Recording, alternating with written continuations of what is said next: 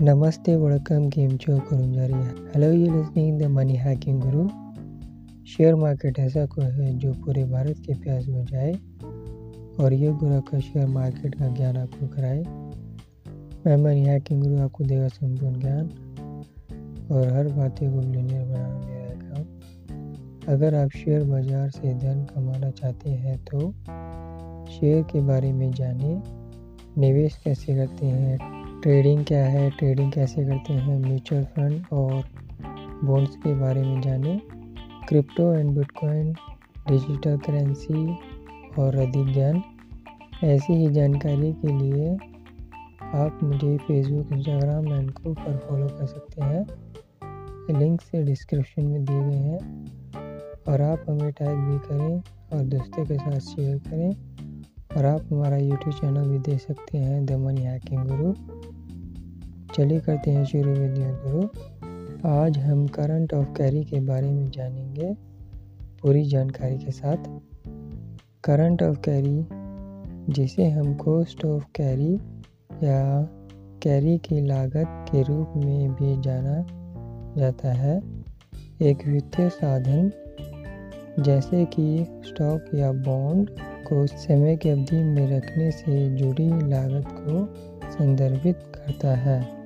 इस लागत में आमतौर पर ऐसे खर्च शामिल होते हैं, जिसे उपकरण खरीदने के लिए उपयोग के लिए ऋण पर ब्याज, भंडारण लागत, बीमा और अन्य संबंध खर्च शामिल होते हैं।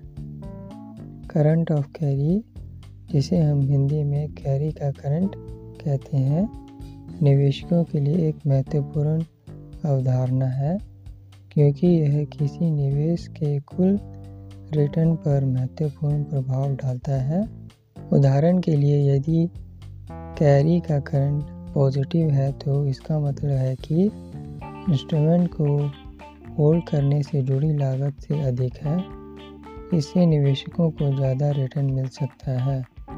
दूसरी ओर, यदि कैरी का करंट नेगेटिव है तो इसका मतलब है कि इंस्ट्रूमेंट को होल्ड करने की लागत उत्पन्न आय से अधिक है, जिसके परिणाम स्वरूप निवेशक को कम रिटर्न मिल सकता है।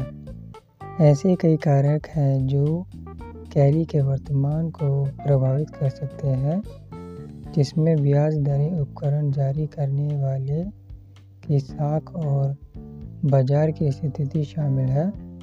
उदाहरण के लिए, यदि ब्याज दरें कम है तो यह निवेश को वहन करने की लागत को कम कर सकता है, जिससे यह निवेशकों के लिए अधिक आकर्षक हो जाता है।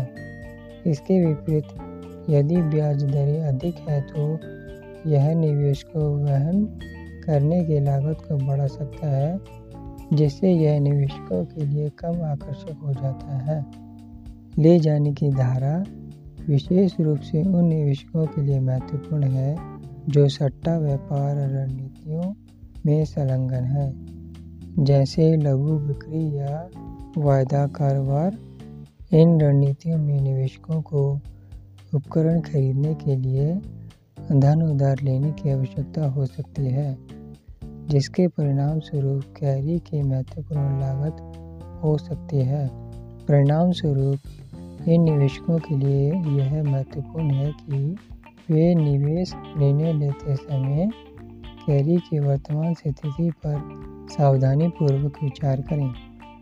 अंत में कैरी का करंट निवेशकों के लिए एक महत्वपूर्ण अवधारणा है, क्योंकि यह किसी निवेश के कुल रिटर्न पर महत्वपूर्ण प्रभाव डाल सकता है।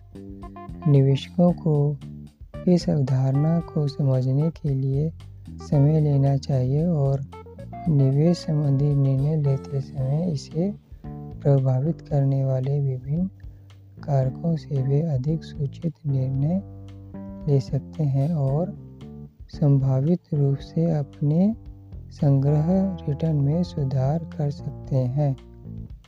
ये था आज का ज्ञान। करंट ऑफ़ कैरी क्या है?